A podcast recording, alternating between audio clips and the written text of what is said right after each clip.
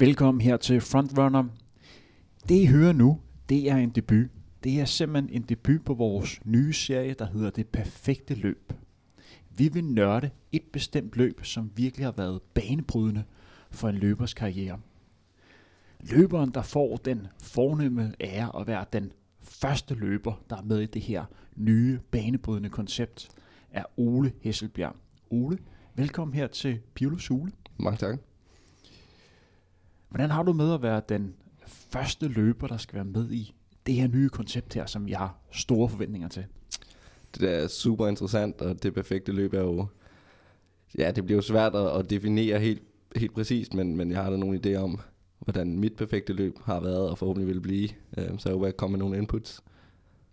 Hvordan har du det i dag? Vi optager jo her den 6. februar. Klokken er ja, lidt over halv to. Hvordan har du det lige nu?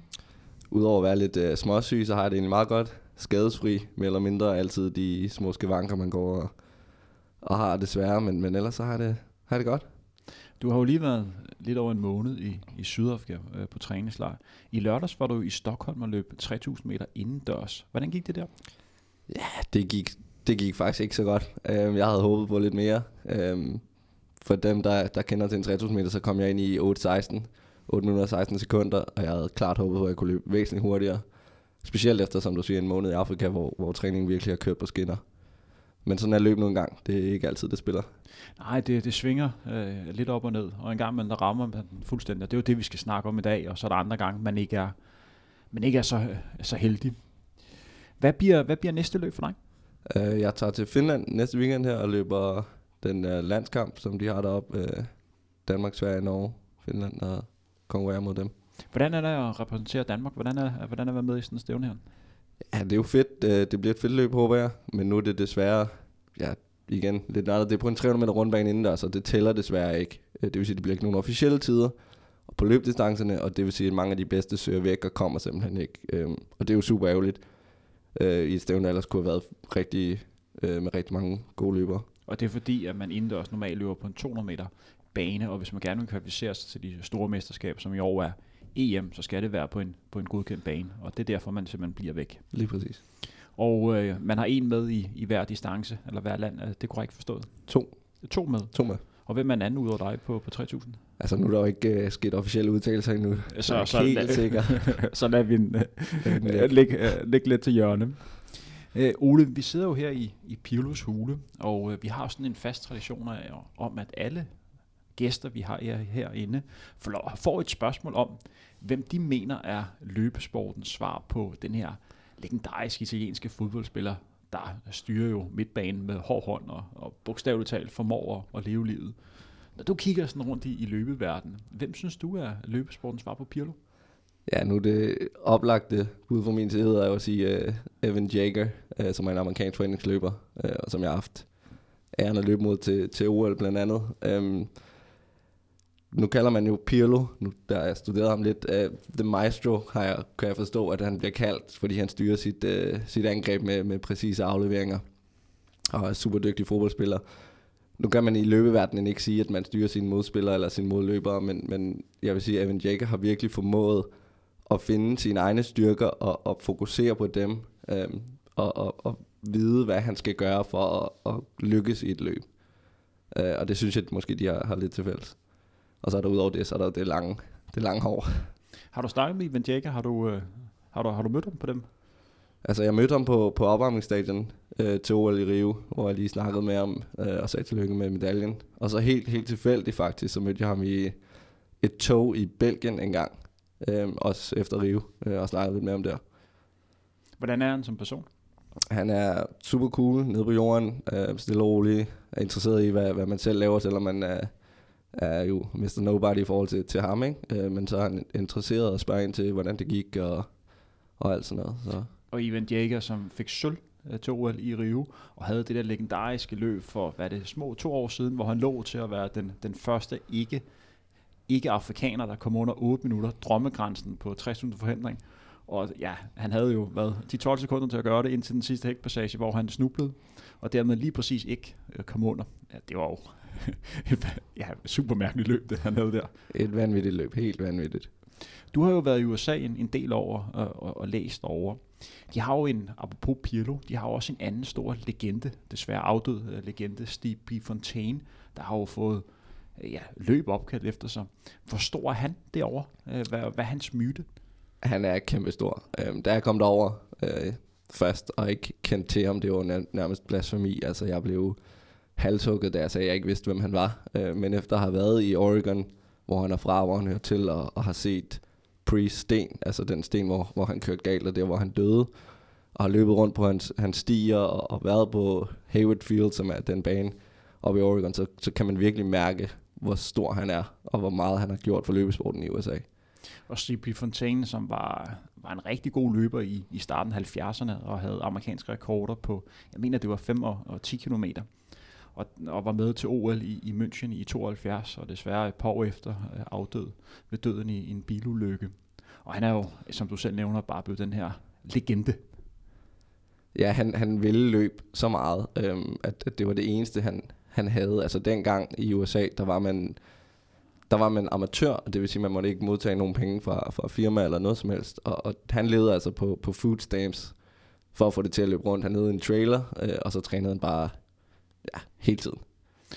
Når du øh, snakker med de amerikanske løbere, og du har selv været over og opleve miljøet, hvor meget er de inspireret af ham? Han er jo en person, der, der formåede at skabe en identitet, øh, som var sin egen. Er det noget, som de amerikanske løbere tænker meget på, at de gerne vil skille sig lidt ud fra mængden? Nej, det, det tror jeg nu ikke, de gør. Øhm, øhm, de ser op til ham, fordi han netop har skabt så meget opmærksomhed om løb, øh, og var en utrolig dygtig løber, og havde sikkert potentiale til at løbe langt hurtigere, end, end han nåede. Men jeg tror ikke, at de individuelle løber tænker så meget på at skille sig ud, som han gjorde. Altså, han gjorde jo det, han var bare den person, han var, øhm, og, og det ændrede sig ikke lige meget, hvor hurtigt han løb. Øhm, så jeg tror, det er mere det, bare at være den, du er, og så, og så fokusere på løb 100%. Som sagt er det her den første udgave af vores nye koncept her på Frontrunner, hvor vi går i dybden med et specifikt løb. Et løb, som på en eller anden måde har været banebrydende for en løbers karriere. Det kan være en løber, der første gang gennemfører et maraton. Det kan være en løber, der første gang kommer under en drømmegrænse. Eller en løber, der i Oles tilfælde rammer, er med i et løb, og løbet får store konsekvenser for, hvad der kommer til at ske i hans karriere efterfølgende. Ole, den 1. maj 2016. Kan du huske, hvad du lavede der? Det kan jeg godt, ja. Hvor var du hen i verden her? Jeg var i, uh, på Stanford University i California. Og hvor lang tid har du været i USA på det tidspunkt her? Lige omkring fem uger. Lige omkring fem uger. Det du skulle løbe her, det var det, det første løb, som var op imod kvalifikationen til, til OL på, på 3000 meter forhindring. Og vi havde et krav, der hed 8.30.00. Er du korrekt forstået, at før det her løb her, der har du en personlig kort, der hed 8.33? Ja, det er korrekt. Så vi snakker om, at vi skal forbedre, øh, forbedre dig med sådan 3-4 sekunder. Og for dem af jer, der tænker, okay, det er, det er, sådan, øh, øh det er inden for rimelighedens Når vi er nede på det her niveau her, så skal der altså arbejdes for, at man cutter øh, 3-4 sekunder af. Det er ikke noget, man lige tager på de sidste 100 meter på forhandlingen. Hvordan træner du op til det her løb her? Kan du beskrive de her fem uger op til, hvor du var i USA? Det kan jeg sagtens. Øhm, faktisk så, så kom vi fra en rigtig dårlig start. Øhm, lige inden jeg skulle afsted på træningslejr, så havde jeg gået og døjet med mine fødder, begge mine ankler havde gjort rigtig ondt i rigtig lang tid. Og netop fordi jeg havde det her mål, som hed OL og EM til, til sommer, så havde jeg ignoreret det, hvilket nok var utroligt dumt at bare fortsætte med at træne på det. Og det vil sige til sidst, øh, lige inden vi skulle afsted, der stod vi med et dilemma. Enten så fortsætter vi bare, og så må det briste eller bære, og så må du løbe med den smerte, der er. Eller også så skal vi gøre noget ved det. Vi endte med at få, en, det endte med at få to blokader lige inden jeg tog afsted. Okay, så det var en lidt barsk optag, du havde på den her træningslejr. Jeg skal også lige nævne, at man havde jo et EM-krav, der hedder 38,5. Så det var jo to krav, der lå rigtig, rigtig tæt op ad hinanden, hvor man normalt på løbedistancer ser, at der er lidt større spænd øh, på det. Og så her, der var de stort set identiske. Så de her fem uger, hvor du øh, var, øh, var det også i Kalifornien, I, I, I holdt til? Nej, vi tog op til, til et sted, der hedder Flagstaff, som ligger i Arizona, øhm, hvor mere eller mindre alle de bedste, ja, i hvert fald amerikanske løbere var på det tidspunkt, og rigtig mange fra rundt omkring i verden, fordi det netop, det er i, øh, jeg tror det er 2,1 km højde, så man kommer over for noget højdetræning. Kan du beskrive miljøet derop? Øh, hvad er det, man får ud af at være lige præcis på det sted? Ja, man får jo den højdetræning, som, som giver nogle flere røde blodceller, øh, og, og hvilket gør, at man kan præstere bedre, når man engang kommer ned til, til vand- eller havniveau igen. Men udover det, så, så var det jo et super fedt miljø. Øh, vi træder ind på, på et lille high school stadion, og så er vi ikke engang færdige med vores træning, og så kommer Mo Farah og Centrovic lige ind og skal løbe lidt intervaller efter en. Ikke? Øh, du ser Bernard Legat lægger tons rundt og, og er helt færdig til træning, hvilket jo er, ja, det var, det var vildt inspirerende at være der. Og det er jo løbere, som senere på året ved de olympiske lege i Rio bestemt viste, at de var i, i god form. Så jeg valgte det rigtige steder, steder at være. Hvad træner du i de her perioder? Altså, vi snakker jo meget om, om, om kilometer. Hvad lå du på af kilometer, og hvor meget fokus havde du på at få kvalitet i træningen? Der er vel også noget specifikt forhindringstræning. Kan du prøve at beskrive det? Ja, altså kilometermæssigt, der lå jeg omkring de 100 kilometer, øhm, hvilket ikke er så specielt meget, men, men på det her tidspunkt af sæsonen, der har man bygget den base, der forhåbentlig skal til, og, og det er lidt sent, hvis man skal begynde at redde den, så, så det var meget øh, kvalitetsorienteret, øh, rigtig mange intervaller, øhm, så det var det, vi fokuserede rigtig meget på. Og hvordan ser et typisk intervalpas ud?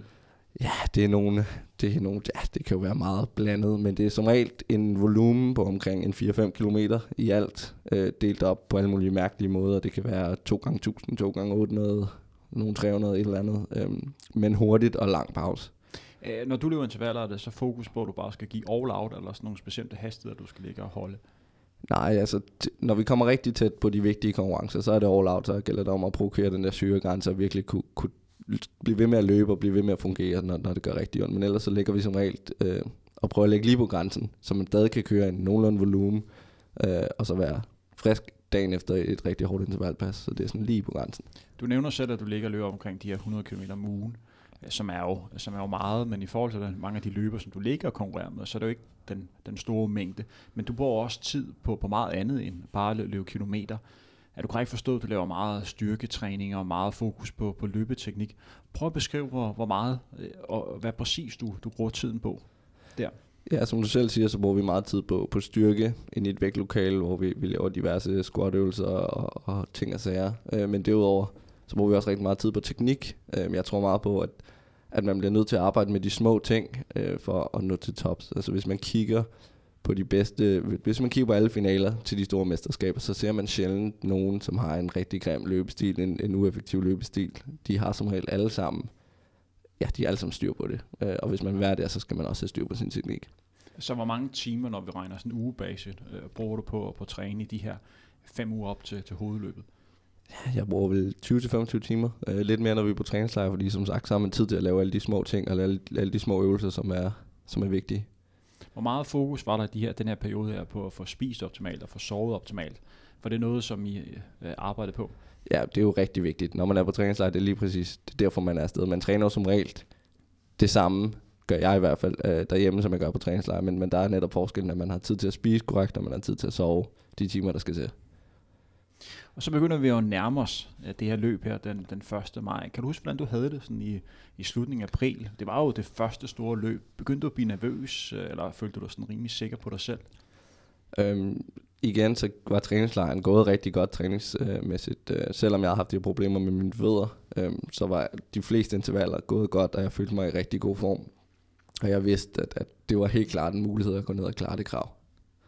Du har jo Heidi Jensen som, som træner, som du har haft i, i mange år. Heidi, der selv har haft en fantastisk øh, løbekarriere. Jeg mener stadig, hun har dansk rekord på, på 1500 meter, medmindre jeg husker helt forkert. Hvor meget sparring havde du på, øh, med hende undervejs i det her forløb her? Ja, vi snakkede sammen dagligt. Og øh, så hun var en, en, en stor hjælp for dig? Helt klart. Øh, nogle gange, når som løber, er det jo skal man tage nogle valg? Skal man træne i dag? Skal man følge det program, der, der er fastsat fra trænerens side, eller skal man måske ændre det en smule? Øhm, fordi man kan jo være ekstra træt, man kan være mere frisk og sådan nogle ting. Og, det er nogle svære beslutninger selv at tage, og der er det lækkert at have nogen at kunne spare med.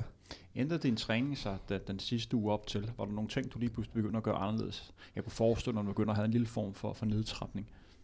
Ja, som du selv siger, så kommer der en nedtrapning, og, og intervallerne bliver ikke altså, man søger ikke den grænse, anaerobisk grænse, grænse længere, men man slapper lidt af og får et overskud igen, øh, hvor man det meste af træningslejren har kørt hårdt på og været træt. Så begynder man at finde det overskud og, og føler sig let til træning og føler sig godt løbende. Nu er jo hovedtemaet her, det er jo sådan det perfekte løb, eller bare løbet, der sådan definerer ens, ens karriere. Nogle har jo nok regnet ud, at det her det er en, en positiv historie, og det er det også øh, på mange måder, så vi, vi holder lidt hen igen, hvad, hvad slutresultatet øh, var.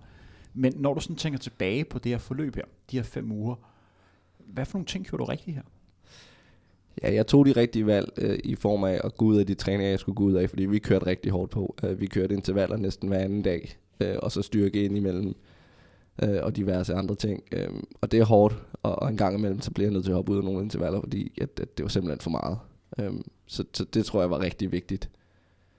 Og hvordan, hvordan var det for dig at, øh, at stoppe nogle intervaller? Langt de fleste løbere øh, på eliteplan er jo meget målrettet og ekstremt dedikeret, og det der med at stoppe noget, der er planlagt, kan være rigtig svært. Som du selv siger, det er utrolig svært, og man, man har jo virkelig ikke lyst til at stoppe, specielt når man så har sådan et mål, øh, som jeg havde på det tidspunkt. Øh, men nogle gange så må man, må man tænke på, kommer det her til at gavne mig, eller kommer det til at skade? Altså hvis jeg kører den her træning igennem, hvilket man jo som regel sagtens kan, kan jeg så træne optimalt igen om to dage, eller allerede dagen efter måske. Og hvis man ikke kan det, så kan det tit ikke betale sig at fortsætte. Var der nogle ting, du gerne ville have gjort anderledes i den her periode her, nu når du tænker tilbage? Nej, det, det tror jeg faktisk ikke. Nu spoler vi frem til, øh, altså til dagene øh, helt op til den, den 1. maj. Hvornår tog du hen til, til Kalifornien? Der er jo en lille rejse øh, fra der, du var på træningslejr, så til, til Kalifornien. Hvornår, øh, hvornår tog I afsted? Jamen nu er det jo sådan, når man kommer ned fra, fra højderne øh, og skal ned og løbe nogle konkurrencer, så er der nogle tommelfingerregler om, hvordan man præsterer bedst. Øh, fordi kroppen, når man kommer ned til, til havniveau igen, så begynder den at, at vende sig til, at der er mere ild i luften. Og der siger man, at de første fire dage, der er kroppen, den har ikke vendt sig til det endnu. Det vil sige, at man kan præstere normalt. Og så mellem 4 og 8, der begynder kroppen lige stille at vende sig til at være nede. Og så bliver man lidt sløv, man bliver lidt vasket, det bliver svært at, at præstere. Det vil sige, at vi prøvede at ramme, så du husker, så det anden dagen, som, som er, for mit vedkommende har jeg prøvet før, det, det virker rigtig optimalt. Okay, så det var noget, I havde testet af på forhånd, så du vidste, hvordan din, din krop reagerede. Kan du huske, hvad du lavede dagen op til løbet?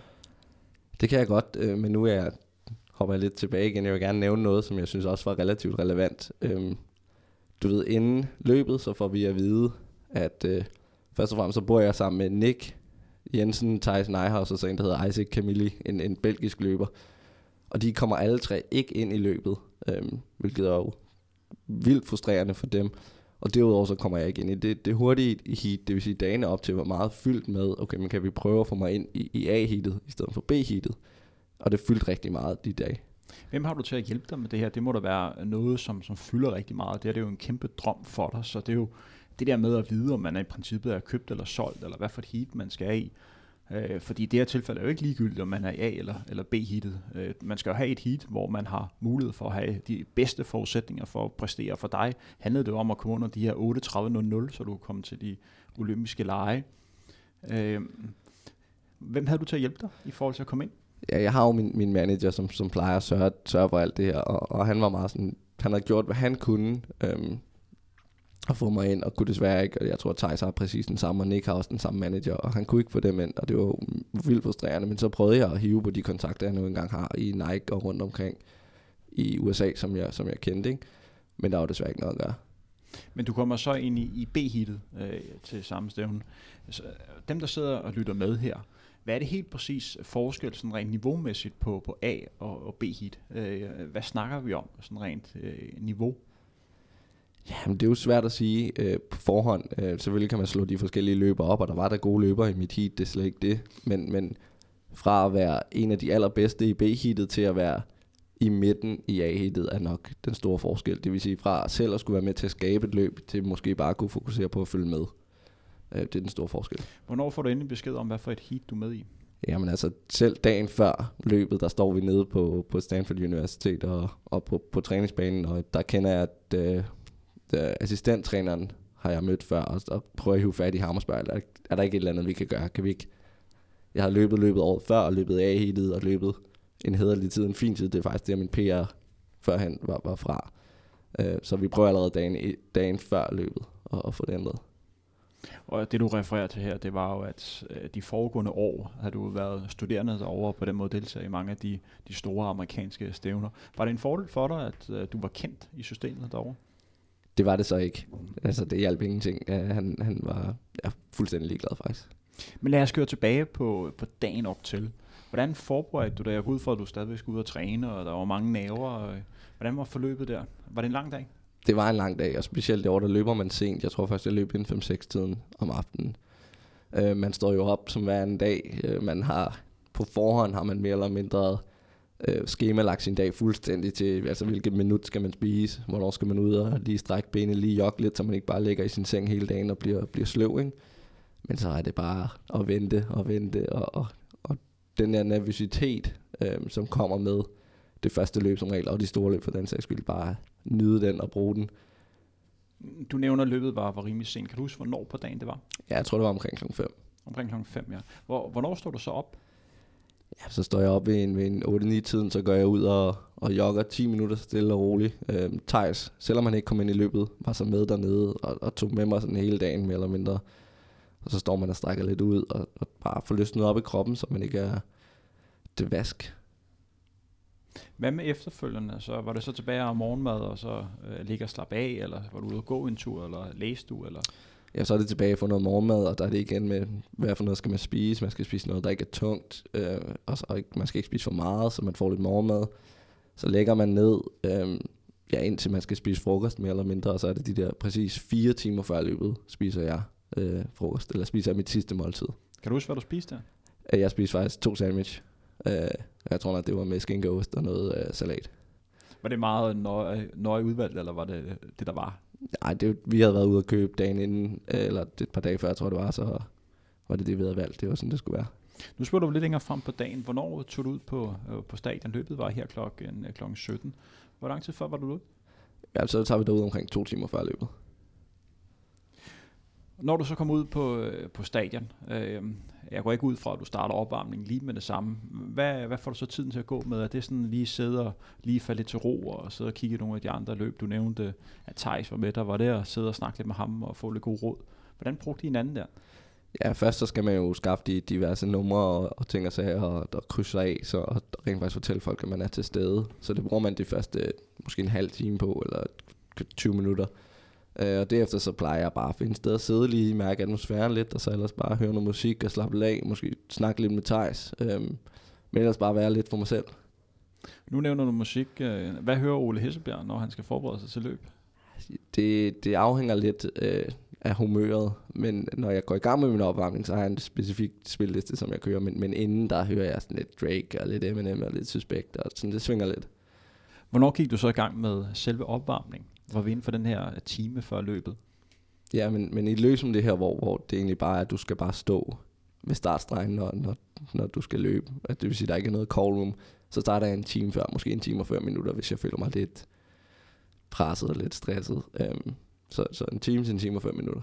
Og opvarmningen bestod af, var det noget let løb, nogle, øh, nogle stigningsløb? Jamen, der har jeg en meget specifik fremgang, som jeg bruger hver gang. Først så finder jeg, at jeg tager iPod'en på, øh, og så sætter jeg Linkin Park på, øh, og så løber jeg præcis 12 minutter.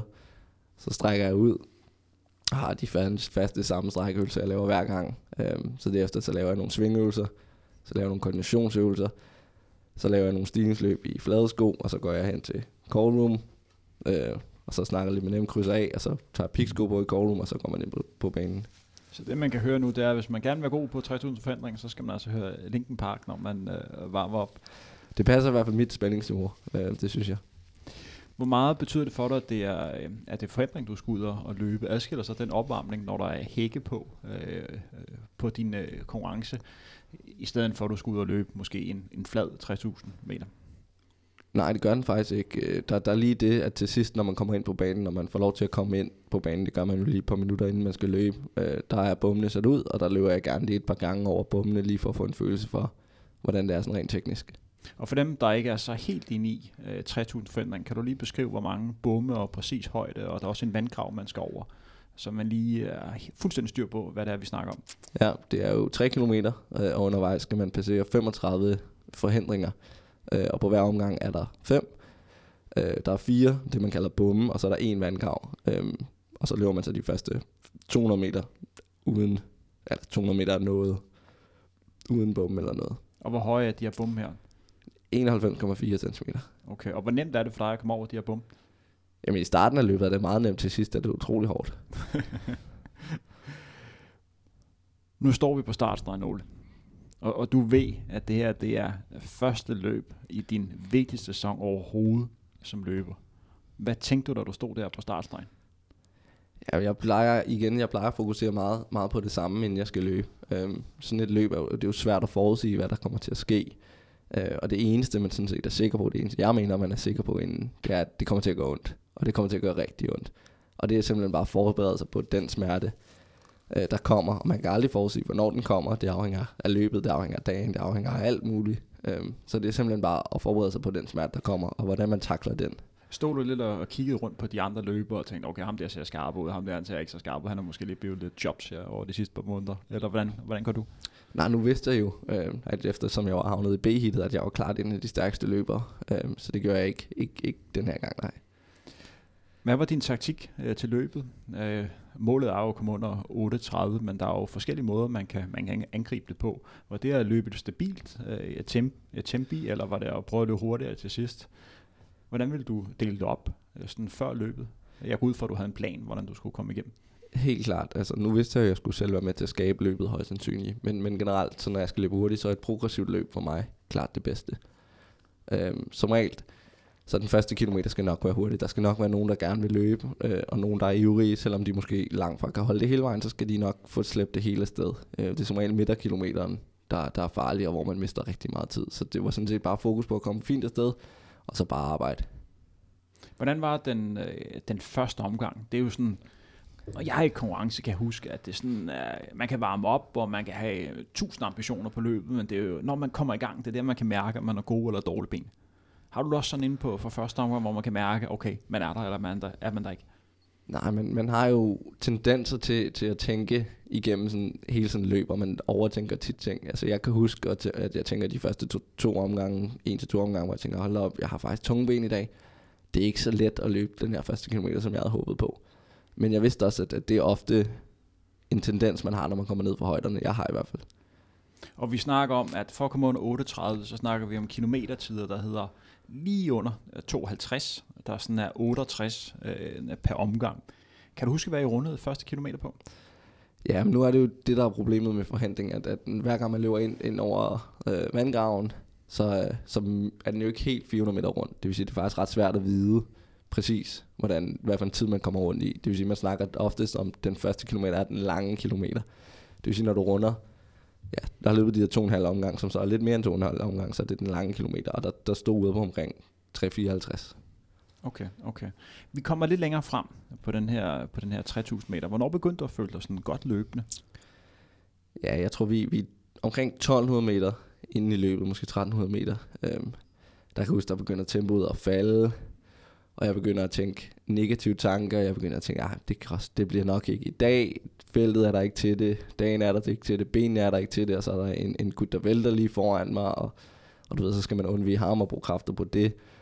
Så omkring der, der begynder jeg at tænke, ah, det, det kan godt være, det ikke bliver i dag. Øhm, men jeg har masser af forsøg. Hvor meget lægger du mærke til, hvordan vejret er, øh, når du er i gang? Kan du huske, hvordan øh, vejret var, da du var ude på de her 3.000 meter? Ja, det var høj sol, men, men det var faktisk overraskende blæsende.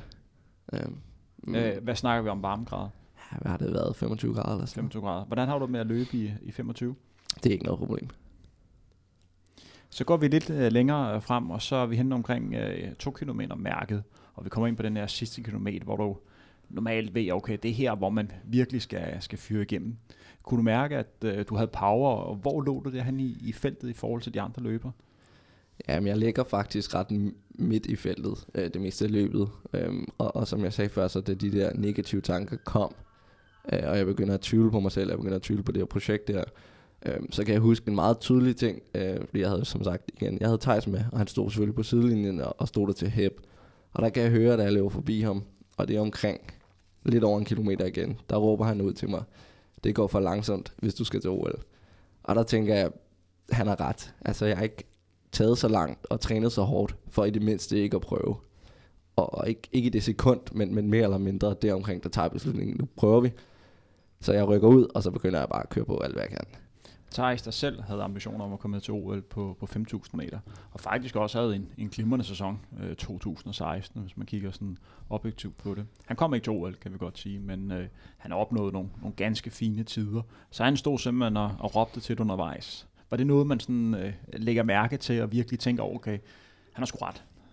Ja, i, i det her tilfælde så, så var det helt klart noget, jeg lagde mærke til og, og tænkte over. Øhm, og når, når nogle gange, når man er i sådan nogle løb, så skal man jo tage det input, man nogle gange får, tage den motivation, man får, om det er en kammerat, der står på sidelinjen og overvejer, når man skal tage sig sammen, eller at det er fordi, man ser, uh, ham deroppe, han ser træt ud, ham vil jeg gerne slå. Så gælder det bare om at udnytte det. Vi går ind på de sidste 800 meter nu. Kan du huske, hvad der, hvad der skete der? Vi er ved at nærme os. Ja, øh, jeg kan huske, at, at, at jeg trækker forbi, eller begynder at løbe til at løbe det løb, jeg gerne vil løbe, og, og jeg er overrasket over, hvor hurtigt jeg kommer op i front af det løb. Øh, der går måske 150 meter, så ligger jeg nummer et fra at lægge 7-8 stykker eller sådan noget. Og jeg kan bare huske at tænke, nu skal du bare trykke på. Det må være den fedeste følelse, du har lige der. Hvor du bare ligger og kører op igennem feltet, og så ligger du og klar over, okay, de andre de skal virkelig løbe stærkt af for at slå mig. Var det ikke fedt? Jo, men på det tidspunkt, der fokuserer jeg ikke på de andre. Ej. Der fokuserer jeg kun på uret. Og i hver omgang, der er ur både ved, ved mål og ved 200 meter, der kigger jeg på det, og jeg begynder at regne, og jeg kan se, okay, jeg skal løbe omkring 208 de sidste 800 meter for at nå det her. Og der tænkte det kan, jeg, det kan godt lade sig gøre. Det kan jeg fandme godt. Og 208, øh, det er 240 øh, fart. Vi er omkring sådan 22 km i timen, du skal ligge og slutte af med, inklusiv nogle, øh, nogle forhindringer. Vi nærmer os de sidste 400 meter. Kan du huske, hvad uret stod på, da du gik ud på den sidste omgang? Jeg kan ikke huske, hvad det stod men jeg kan huske, at jeg skulle løbe 63 sekunder på sidste omgang for at nå det. Og hvad tænkte du der? Var det, jeg tænkte, det her, det kan jeg godt? Jeg tænkte, det, ja, jeg tænkte, det kan jeg godt.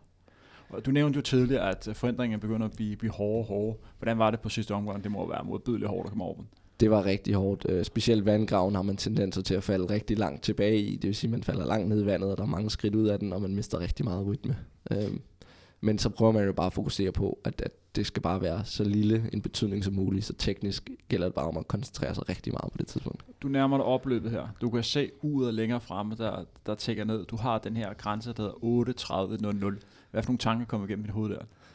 Ja, men da, da jeg går ind på opløbet, så tænker jeg stadigvæk, at det her, det kan jeg godt nå. Øh, og jeg passerer den sidste bum, som står måske 80 meter øh, fra, fra målstregen, og jeg tænker, at det, nu skal den bare have alt, hvad den kan trække. Øh, og jeg tænker helt ind til måske 20 meter igen, at det kan jeg godt nå, det kan jeg godt nå. Og så kan man se, at 29, og så skifter den til 30, og så løber man ind over. Der var jeg klar over, at det var ikke, det kommer ikke til at ske. Du kommer ind i en tid, der hedder 8.30.51. I sig selv en, en fantastisk tid.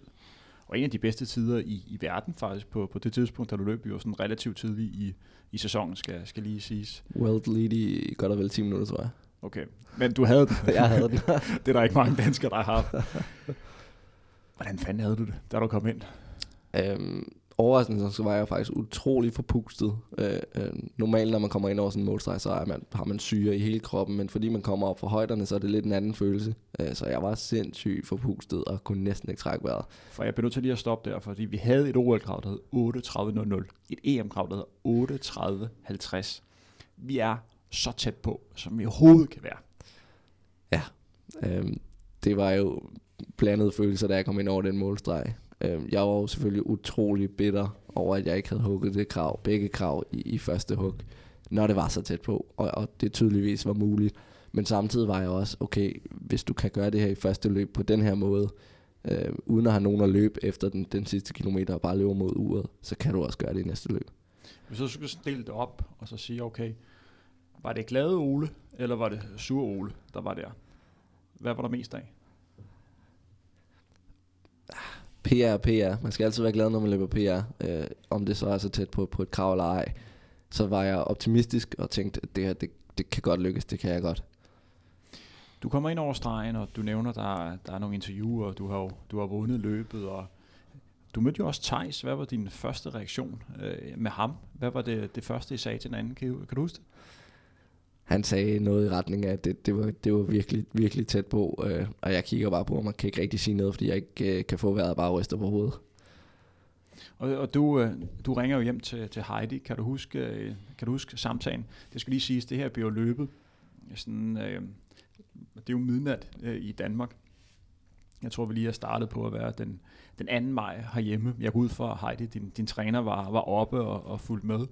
Kan du huske, hvad I snakkede om der? Det må også være lidt specielt samtale.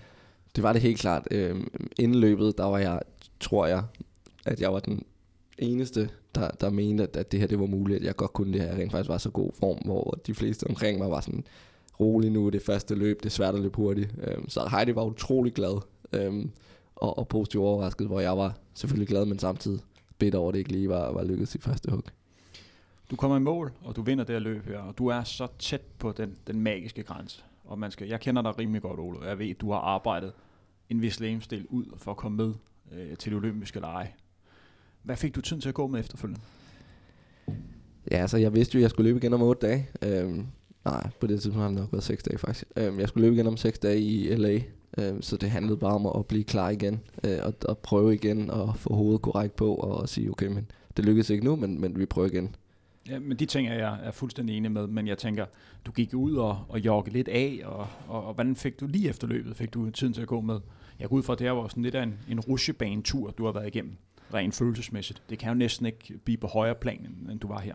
Nej, du, du har helt ret øh, korrekt. Jeg gik ud og, og, og joggede af øh, for mig selv, øh, og, og tænkte tingene igennem, øh, og var selvfølgelig... Øh, Ja, det, det, det, var en, det var en mærkelig følelse. Bittersweet, tror jeg, jeg vil kalde den. Uh, utrolig glad for, at det var gået så godt, og utrolig bitter over, at jeg ikke havde hverken kvalet til EM eller, eller OL på det tidspunkt. Du løber det her løb her. 8.30, 51. Når du tænker tilbage på det her løb her, og vi kan nu godt røbe, at øh, du kom til det olympiske lege, og vi skal nok fortælle historien op til det uh, lidt senere. Men når du tænker tilbage på løbet, er der nogle ting, du gerne vil have gjort anderledes? Selve løbet, nej, men, men sæsonen generelt, helt klart. Okay, okay. Det kommer vi... Øh, det her løb her, hvad fik det her betydning for dig? Ja, det fik jo, jeg fik mit gennembrud, jeg fik lov til at komme til de første seniormesterskaber og repræsentere Danmark, øh, og det var en kæmpe oplevelse for mit vedkommende. Du kommer i en periode efterfølgende, hvor at du løber flere løb, ja, som er rigtig gode løb, men rent tidsmæssigt ikke på samme niveau, øh, som du præsterede her den, den 1. maj. Du bliver udtaget øh, til, til EM i Amsterdam, og ud fra det vælger man så at indstille dig til de olympiske lege. Også fordi, at, at man, man kan se, at inden for øh, atletik er der sådan, at der er en vis antal pladser øh, til stævnet. Og der ligger du og ligger og balancerer der. Kan du lige fortælle øh, lytterne helt præcis, øh, hvad det var for nogle dage, og hvad der var, der gjorde, at du kom med til Rio, udover at du løb, løb rigtig stærkt? Ja, nu er det jo sådan, at, at hver disciplin har et vist antal, øh, og hvis der ikke er nok, der har klaret det opstillede krav, så fylder de op på, på verdensranglisten. Og der er det på forhandlings, i forhandlingstilfælde, der er det 45 løbere, de gerne vil være med. Øhm, og der fulgte jeg jo med altså dagligt. Jeg stod op hver morgen, og den første side, jeg opdaterer, det er den liste, øh, hvor man lægger hen. Og i den længste tid, der lå jeg nummer 44 på den liste. Øhm, og så længe det er inden for kvalperioden, så ved man jo ikke, om der er stævner rundt omkring i verden, hvor, man, hvor folk kan løbe og, og kan rykke en længere ned af listen og ud af top 45. Så den bliver bare tjekket øh, flere gange dagligt. Så, så det her løb her, du havde den 1. maj, det gjorde, at de næste par måneder kunne du bare løbende hver eneste dag ligge og kigge efter, hvor du lå på det her verdensranglisten, fordi du, du vidste, at du havde en, en chance for at komme med, hvis du lå inden for det her. Lige præcis. Det må virkelig have været nogle, nogle hårde dage det har været nogle øh, interessante dage, det har det helt sikkert. Øh, men samtidig med, at man skulle, skulle holde øje med det og håbe på det, så var der også stadig det aspekt i det, at man skulle prøve at sætte op til resten af løbene. For jeg blev ved med at rejse Europa rundt for at prøve at klare det her krav. Hvordan var det at tage rundt? Øh, du havde jo den her virkelig gode sæsonstart, men stadigvæk skulle holde, øh, skulle holde dampen kørende og prøve. Men det er jo rigtig svært det kender jeg jo, kender jo selv det der med, når man har fokuseret meget på et løb, og man ved, at man måske har en chance, og man bliver ved med at, at konkurrere rundt. Der er også meget mentalt i det her. Er det ikke noget, hvor man tænker, okay, det koster lidt kræfter at være, at være på så mange gange? Det, det var klart det hårdeste aspekt af hele sæsonen. Det var grøn rundt og jagte krav.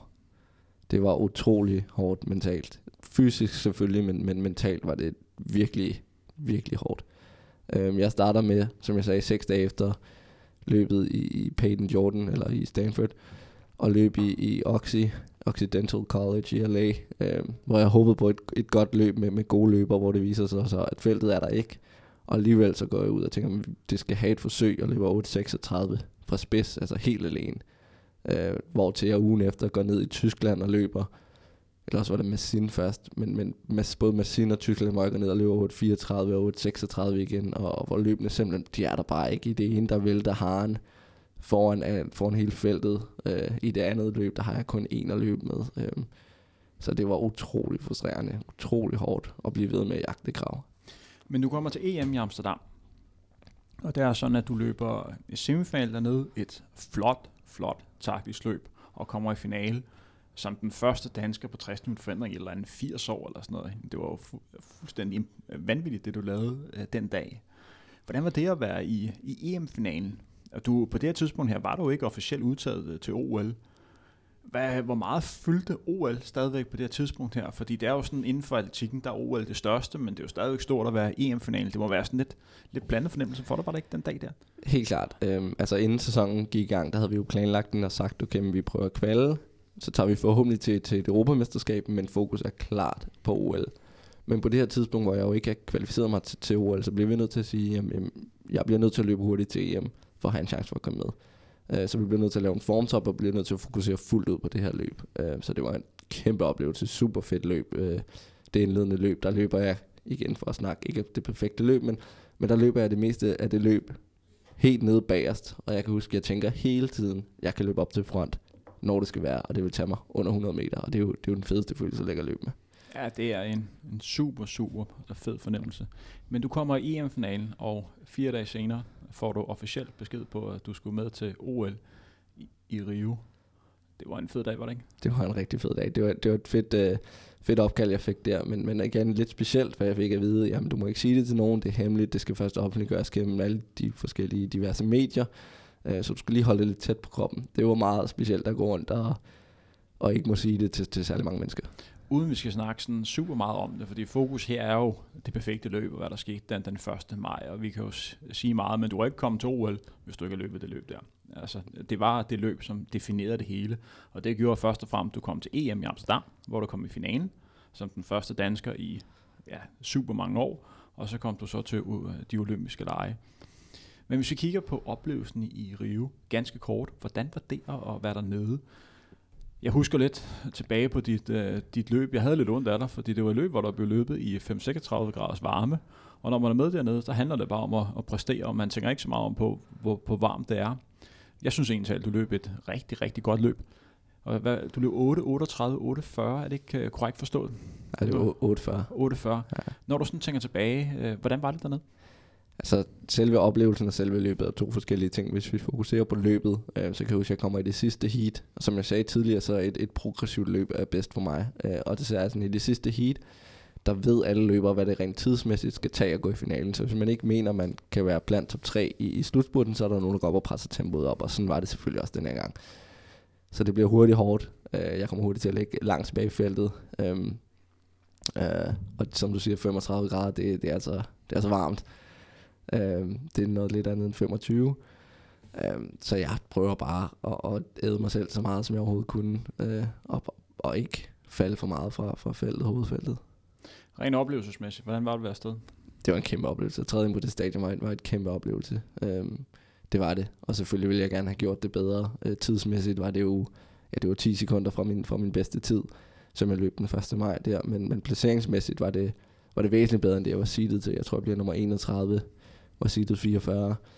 Øhm, syvende bedste europæer, hvor at til EM-finalen bliver nummer 10. Ikke? Så, så jeg slår en hel del af de drenge løb mod, hvad er det, et par uger tidligere, en måned tidligere, eller noget den stil. Hvis vi sidder her med et års tid, igen i, i Pirlo Sole, hvad er der sket øh, det næste år for, for Ole Hesselbjerg? Hvad er målene her for 2017? Der er ikke nogen tvivl om, at, at VM i London til sommer øh, er klart mit hovedmål. Øh, at få lov til at stå på en startstreg og vide, at det er de absolut bedste løber, du løber mod. Det er det, det, jeg gerne vil. Og hvad snakker vi om med krav her? Det er igen 38.00. Den magiske grænse for Ole Hesselbjerg, 38.00. Så forhåbentlig lykkes det i år. Ja, og der kan, vi ikke, øh, der kan vi ikke bruge din tid der for, for 1. maj. Den skal du ud og, øh, og præstere igen. Ja, og, og gerne hurtigere. Kører man igen det her, øh, det her rangliste? Kan du igen komme med der? Det kan man. Og igen 45? Igen 45. Okay, så vi er, kan nemt have samme historie igen om en, øh, et års tid. Hvis vi sådan lige kører, kører lidt videre, og så prøver lidt at, at beskrive den sådan private Ole Hesselbjerg, og sådan uh, kigger lidt væk fra alt, hvad der har med løb. Prøv at beskrive dig selv. Øhm, ja, altså løb fylder jo selvfølgelig en kæmpe del af mit liv, øh, men ved siden af, så, så er jeg begyndt ud på DTU og læse min kandidat for eksempel, øh, for at prøve at lave noget andet end, end kun løb. Øh, sidste år, da jeg prøvede kvalde til OL, der, lavede, der havde jeg ikke andet end løb, jeg havde lidt arbejde. Øh, her og der, øh, for at få det til at løbe rundt rent økonomisk, men, men løb var det, der fyldte allermest, og som jeg sagde, så var det utrolig hårdt øh, mentalt, Øh, så jeg tænkte, det ville være en god idé at få lidt adspredelse og, og lave noget andet og have fokus på noget andet. Så hvis løb ikke lykkes, hvis løb ikke går, så er der andre ting, der også kan, der kan fjerne mit fokus fra løb. Og hvad læser du specifikt ud på DTU? Der er jo mange grene derude. Jeg læser noget, der hedder konstruktion og mekanik. Og er det på normeret tid, eller er det... Det er ikke på normeret tid, nej. Jeg tager det lidt stille og roligt. Okay. Hvornår er næste eksamen for dig? Uha, det er først i maj måned, men, men der er jeg igen taget tilbage til Flagstaff, så det må lige se, hvordan det kommer til at lykkes. Hvordan det, hvordan det hele øh, bearbejder, bearbejder sig. Hvis Ole Hesselbjerg skal give et godt råd til, hvordan man bliver en bedre løber, til dem, der sidder og hører med her, hvad skal man have fokus på? Hvad er hemmeligheden, som Ole kan give videre?